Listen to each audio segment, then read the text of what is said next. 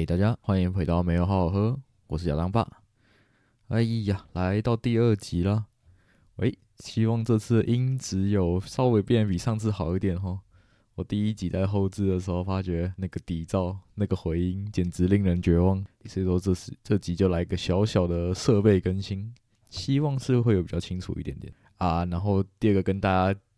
稍微坦诚一下啊，为什么我们会把节目名称整个换掉啊？哎，事情是这样的，哎，就在我第一集开始把 Podcast 上架之后，想说已知用火，哎，该不会这那么常见的名字，该不会早就有人用了吧？哎，不出所料，在 Apple Podcast 上面找到了一个叫已知用火 Non， 而且看起来是一个非常老牌的 Podcast， 是集数超多，然后我就心中就觉得，完了，这样子会不会之后被人家挤啊？所以说就苦思冥想，重新找了一个新的名字。后来就想说啊，煤油，台湾的火舞者应该都喝过煤油吧？而且第一次喝煤油的时候，每个人内心那种纠结感，然后跟尝试之后的喜悦，然后给还没试过的人推坑，哦，那种心态有没有？每个人都会说哦，煤油很好喝啊，超级好喝的。然后所以说我就想说啊，不然叫煤油好好喝好了，我默认你喝过哈。所以说以后就用这些名字跟大家多多指教啦。好的，我们跟大家说一下 Episode 二， 我们需要讲的是油料的选择。但是油料的选择这件事情吼，其实是比较技术向一点的东西，然后这集可能会分享比较多的一些有机化学啊，然后有一些S D S 的东西吼。那个，如果大家觉得太无聊的话啊，不妨就直接把 Podcast 存下来，等到你以后有机会用到的时候再说。好，那我们来开始今天的。我们我今天准备了几个油料，我今天准备了 A B C D E F G H 八项不同的油料，哎，都是我们在火舞当中可能会用到的啊。不过有些是区域性的啊，因为火舞。火舞这种东西齁，其实地域性的分别是蛮严重的，所以说我就取一些我目前知道的东西跟大家来聊聊。哎，那我们先来前置一下吧。欢迎回到亚当爸的有机化学小教室啊！哎呀，好，首先呢，油，我们所有用的油基本上是分成两类，一类是所谓的炼烷类，哎，就是我们的碳氢化合物。如果大家高中学的东西还有一点点印象的话，啊，大家可以想象吼，啊，就是一个碳，它有四个位置，分别是前后左右，然后它在左每个碳呢在左右各加上一个氢原子，然后前后呢都可以接上其他的碳，然后就这样一直接接接像蜈蚣一样，最后要完成的时候呢，就在头部跟尾部再个别加上一个氢，然后把它封起来，哦，这样就完成了我们一个基础的碳氢化合物的结构。也就是烷类，呃，甲烷的话就是 C H 四， 乙烷的话就是 C 二 H 六， 英文的话它叫我们叫 paraffin， 如果它们有一些基本的共通性质。那一到五个碳的话，哎，通常常温常压下会是气态的，哎，六到十六个呢会是液态的，啊，如果是十七个以上的话，哎，常温常压下直接呈现固态，哎，我们通常这就不是我们会拿来用的，应该说气态跟固态都不是我们拿来用的哈。至于第二种的话，就是我们的醇类，呃，醇类的话，我们也很常拿来当做火舞的燃料，呃，虽然它不是油啦，它是醇，但是无所谓，我们姑且都把它称作油料哈。而醇和刚刚的烷类唯一不一样的地方，就是我们在接完一堆碳跟氢之后呢，我们其中一端，我们不是用氢离子去接，我们是接上一个 O H。的醇基，哎，这导致了什么？这让醇类比起油类更容易跟水相融合，使用上就要更注意，不要被水污染，不然的话，你把你的火炬泡在水跟醇类混合的液体里面，你的火炬算废掉一半了吼。另外一个点就是事前跟大家说一下，哎，我们有时候油料会有一些，大家还记得的话，有没有一个叫 I S O？欸，不是 isolation 的 I S O， 是 I S O。I S O 指的事情呢，在化有机化学里面，通常指的是命名上会变成 E 什么什么什么，然后在形态上的话，就是我们原本一整条直链的碳们，它们就会就会长出一些分支。就比如说我们的异丁烷，那意思就是说它最长的链条加起来是四个，就是因为丁嘛，加一丙丁等于一二三四，最长是四个，但是它还会有一些额外的碳，然后再长在它的直链上面，但是小于等于四。呃，那它有什么特性呢？诶，这种有 I S O 特性的油料呢，它比起同碳素的油料，诶，显著的增加它的燃烧性，更容易燃烧，而且烧起来的，因为更容易燃烧完全的关系，所以说它会有比较少的黑烟。诶，通常我们会觉得哦，这油料比较轻，比较好烧。诶，但是它碳素有可能没有比一般的来的低哦。好，那讲完我们前置的前置的知识，那我们接下来就直接进入到我们实际的油料部分。诶，首先要跟大家介绍的就是，诶，台湾活物最常、最常、最常用，我们中油的孩子没有、啊、好烂的笑话，没有，我们要称作 kerosene 啊、呃、kerosene 呃，它的碳素主要是九到十六个，就是说我们可以想象它是一个蛮广的 range， 而且十六个碳的话，它已经距离我们十七个碳的固态界限非常的近了，所以说我们可以想象它的粘稠性在众多油料里面其实算是比较高的、哦、呃，但是也是因为这样，它比较安全。因为就是我们说它所谓闪火点，就容易有可能会被点燃的温度是三十八到五十二度之间，对应的就是呃九个碳到十六个碳这之间的变化。然后它自燃点大概在两百一十度，放在两百一十度的环境下，哎，它直接就烧起来了，你什么都不用动，它自己就烧给你看。所以说我们可以想象，就是在我们正常的台湾气温里面，它点燃的机会是不太高，就算你放在大太阳底下也不太高。如果你把它放在一个很热的车厢里面，哦，那温度有可能就会超过这个界限，所以就是还是建议大家把煤油放在阴凉处储存，好不好？不要冒险。另外的话，因为我们可以知道关于煤油，就是有非常多的故事可以跟大家分享啊。但是我觉得最有趣的部分应该是它的口感问题。就像我们说，煤油好好喝，我们其实每个活物者，我觉得或多或少都有机会喝到煤油哈。我自己因为来到国外的关系，所以说我其实也喝到了不少的种类的油啊，其中煤油的话，台湾的煤油算是我觉得是算最难喝的油料之一啊，就是就是你会有一股很浓的，除了就是汽油感之外，还会有一个泥炭的味道嘛。如果你们喝过威士忌，有没有就是那种泥炭感，或我觉得有点嘴巴有点刷刷。对，整体而言不是太好的享受，但是有可能是因为他们中油在卖的时候，他们的纯度没有到那么高啊。如果说你们比较纯，就是碗类的纯度比较高的情况下，你们我们的口感基本上喝起来会是非常接近像 Vodka 那种无色无味，除了没有 Vodka 味道之外的无色无味的液体的感觉。基本上我觉得好喝，就是没有。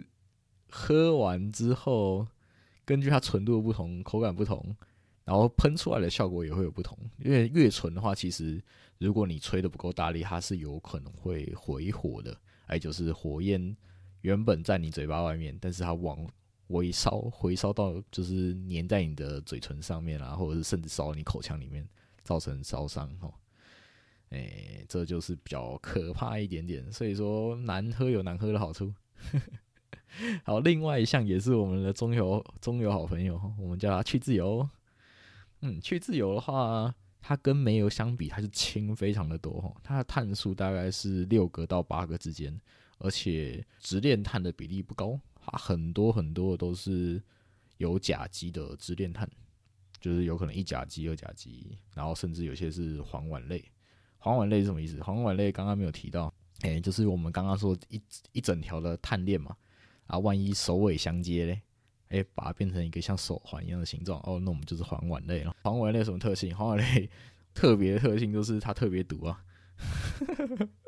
然后再跟大家介绍一个哈，就所有的这种碳氢，就是烷类啊或环烷类啊、芳香烃哈，基本上都是神经毒。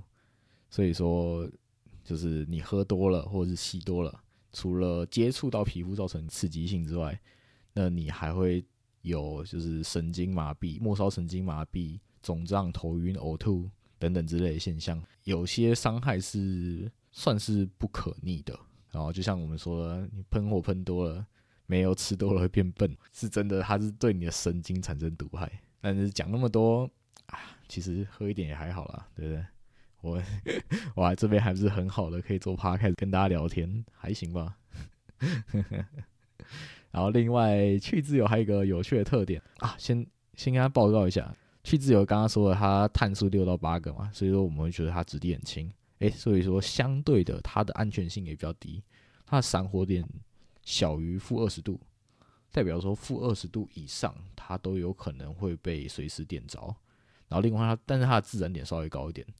呃、根据我查到的 S D S， 呃，就是所谓的 Safety Data Sheet 安全报告书，呃，它的自燃点是两百五十度。当然我觉得根据测定方法不同，显然是有差异啊。不过我们可以至少可以稍微放心一点，就是它只是散火点很低，所以你只要放在安全的情况下储存，它通常是不会自燃的。但是它因为很轻的关系，它非常容易燃烧，所以说它在我们实际的火舞表演里面就有一个很棒的特点。欸、就是我们想要制造那种人在火场里面的效果啊，或者是表演的时候需要一些视觉效果来吸引观众眼球的时候，去自由通常都是好伙伴。然后大家会怎么做，就是请两个黑衣人或者是自己，就是在地板上先淋好淋好一圈去自由，然后你只要任何的火源轻轻碰到他们一下，哦，它沿着地板整个烧开来。通常观众最欣赏的就是这个步骤了吧，反而其他时候很难很难练的在甩的一些技巧，观众不是太在意，反正也看不太懂。特效伙伴去自由赞哦。好，那接下来的话都说到特效了嘛，所以说接下来的燃料、欸、跟我们另外一种特效息息相关、欸、就是所谓的有色火焰。因为我们知道说不管是去自由还是煤油，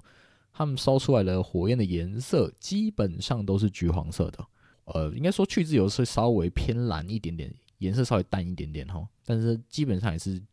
橘色到黄色之间。但是有时候我们如果需要一些 音, 音乐啊或者是表演的剧情安排，我们需要一点绿色的火焰、蓝色的火焰，甚至甚至一些更奇特的什么紫色啊、红色啊，各种火焰的颜色，我们要怎么做？我们通常都会加入一些拥有焰色反应的金属粉啊，或者是一些像硼酸之类的，就是燃烧的时候本身就会产生颜色，就会产生不一样颜色的材料。但是前提是我们原本火焰的颜色就不能盖住那些产生的焰色。那要怎么办？哎，我们有一个美好的燃料，我们叫做甲醇，也就是变性酒精，以及另外一款跟它非常像的叫异丙基醇。它们这两个算是我们制造有色火焰的好伙伴。欸、甲醇的特点是什么？甲醇特点就是它燃烧非常的迅速，而且几乎是没有，它纯粹的甲醇在燃烧的时候几乎是没有颜色的。如果大家以前国中做实验，实验室做实验的时候，哦，那你就找那个粉红色的酒精，哦，都不是酒精啊，那都是甲醇。欸、然后它烧的时候是不是根本看不到它的火焰，你就觉得好像只有烧杯底下什么东西在扭动而已，就是那个燃烧那个空气被加热都在扭动的样子而已。欸、那就是甲醇，就是因为它底色几乎是透明的，所以任何的焰色反应放在它身上都会非常的明显。啊，另外一个刚刚提到的异丙基醇，异丙基醇的话，它燃烧的状况就是比较偏一般的酒精的感觉，就是那种很暗淡，但是是蓝色的火焰，嗯，然后光亮度很低，因为它亮度很低的关系，导致说焰色很容易盖过去它火焰的底色。所以说也是我们制造异色火焰的好伙伴啊。不过如果它没有比甲醇好，我们为什么要用它？诶，那它的一个好处是因为它的热值比较低，它产生的焰温会比甲醇低很多。诶，那这样子的话，就是如果说你用的道具是什么，比如说你是 很, 很需要接触，像是大家有看过水晶球吗？就是水晶球的表演就是会让一颗球在你手上像是无重力飘动的那种感觉。如果你把它换成火焰的版本的话，代表说你要让你的手指啊，或者是你身体其他部位的皮肤不停的接触那个火焰。那他们要怎么做到这件事情呢？哎，就是用异丙基醇，它比较低的火焰，让你有办法 hold 住，就是抓住那个火焰比较久的时间。虽然还是会烫，但是好很多。啊哈，那我们接下来讲完了异色火焰的部分吼，我们就回到其他的常规的燃料，但是这些燃料我有些我有用过，有些甚至我也没有用过，但是是地球上的其他区域，像美国啦、俄罗斯啊，会比较常用的油料。好，我随便跟大家介绍三个。第一个就是我们所谓的 I S O P A R G， 这边是澳洲这里最常用的油料。你可以把它想象成比较轻版的煤油，它的碳数主要是九到十二，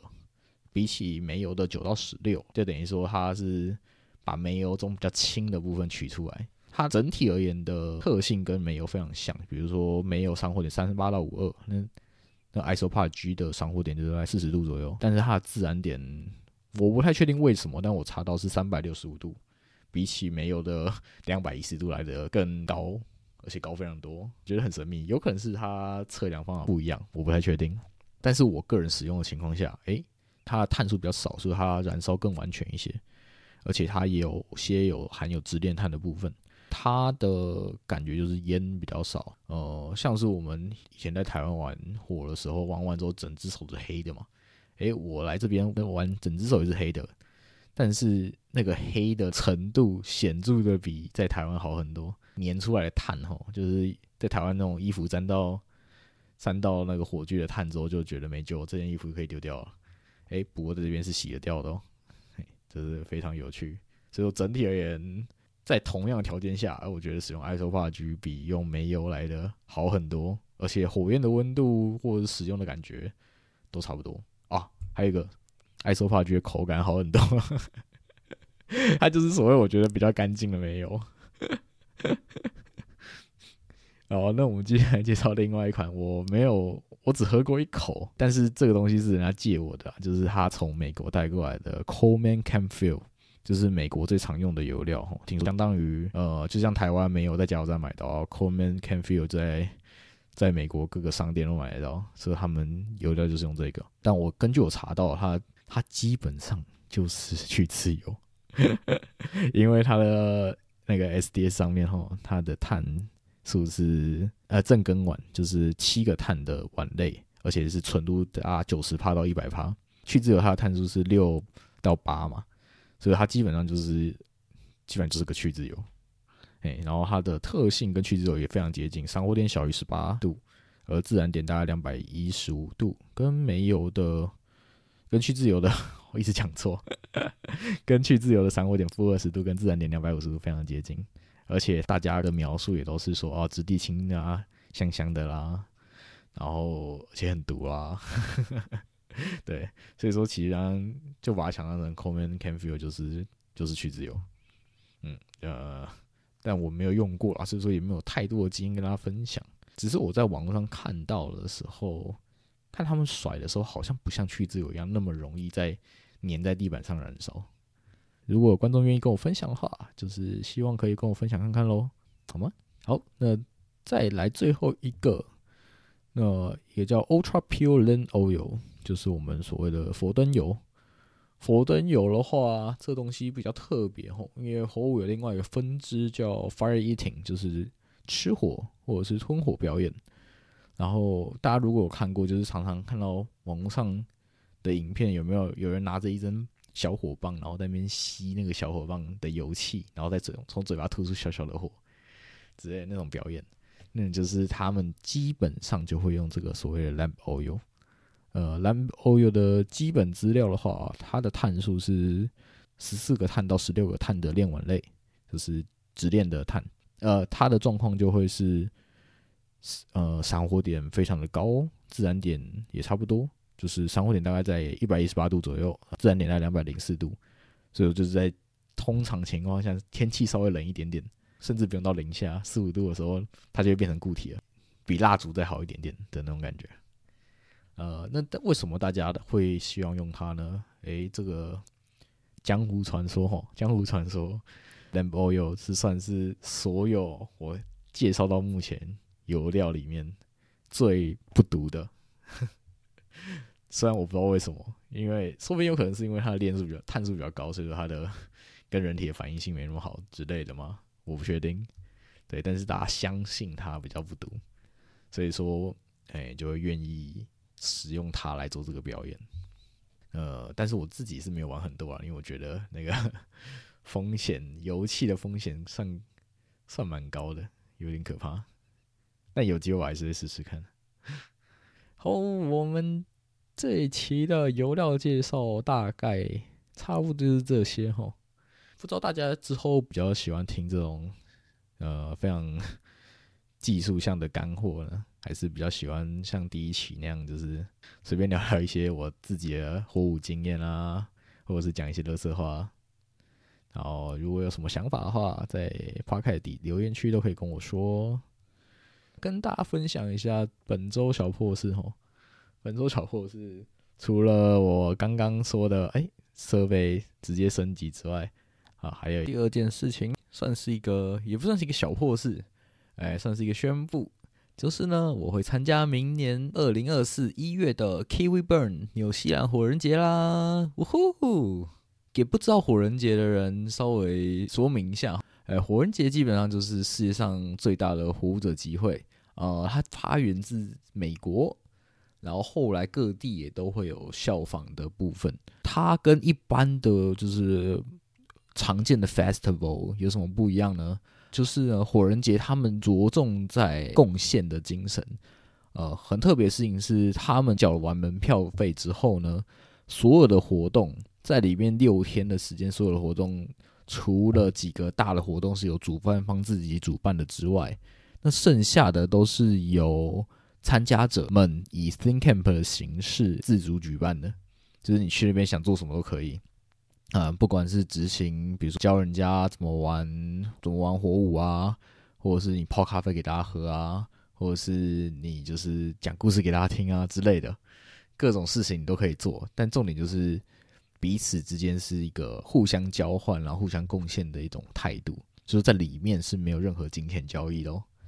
对，所以我现在非常期待到时候去会是怎么样的情况，而且听说晚上会有一些嗯小朋友不太合适的东西，哦哟，哎，到时候怎么样再跟大家报告啦。好的，那今天的这一集也差不多了，那我们下周见喽，拜拜。